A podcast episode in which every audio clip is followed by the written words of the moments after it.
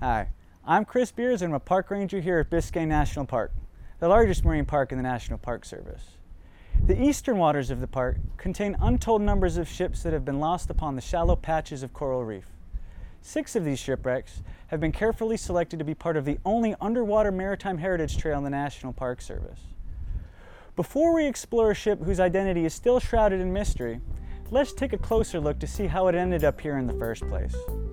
Biscayne National Park is comprised of mangrove shorelines, the shallow waters of Biscayne Bay, the northern portion of the Florida Keys, and the northern section of the Florida Coral Reef. From pirates to homesteaders, people have long relied on the valuable natural resources found in these waters. In 1803, the Louisiana Purchase helped to connect the different regions of the United States.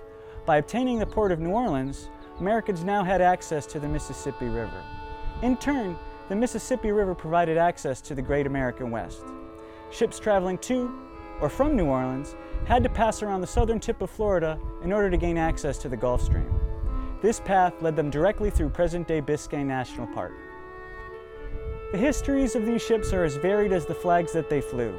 There are tales of warships, slave ships, sailing ships, and of steamships.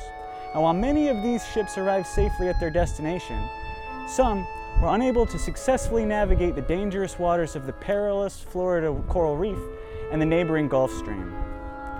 These ships carried a wide variety of cargo. Human cargo, wines, silks, china, pianos, and ice have all been listed as cargo on vessels passing through these waters.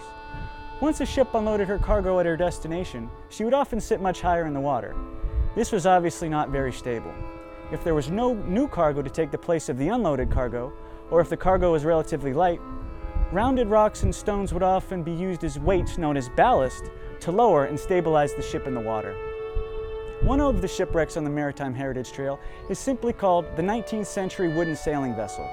Upon first glance, there's very little left behind as a clue to the ship's name or identity except for a pile of these ballast stones. The shifting environment of an offshore reef, as well as tiny organisms such as shipworms, quickly destroyed the exposed wooden components of the ship's remains. Yet the elements left the ballast stones untouched. Underneath those durable stones, much of the ship's lower hull is protected in anaerobic mud, and concealed deep in this natural preservatives, archaeologists may one day find tiny fragments of history locked in the buried remains of a seemingly nameless shipwreck. Items like broken glass, pottery, ship's hardware, sailors' personal items, tool marks on the timbers themselves, and even the remains of insects or stowaway vermin are all evidence that can be stitched together to tell the ship's story. Where it had been, what was it carrying, and where was it headed?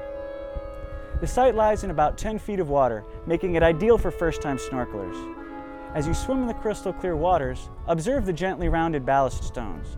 Note how no marine growth has overtaken the stones despite nearly two centuries lying on the ocean's floor. Look closer and see how fish have taken over these rocks once used to weigh the ship down. Examine the recesses and see an abundance of marine life. Permanent mooring balls have been installed to ensure that visitors to the site can safely enjoy the wreck and the surrounding reef. You can help protect the discoveries that may help unlock this ship's secrets by remembering that this site, like all of the archaeological sites in Biscayne National Park, is part of our shared heritage. Remember to take only pictures and leave only bubbles. Dive into history and discover the stories behind the shipwrecks of Biscayne's Maritime Heritage Trail.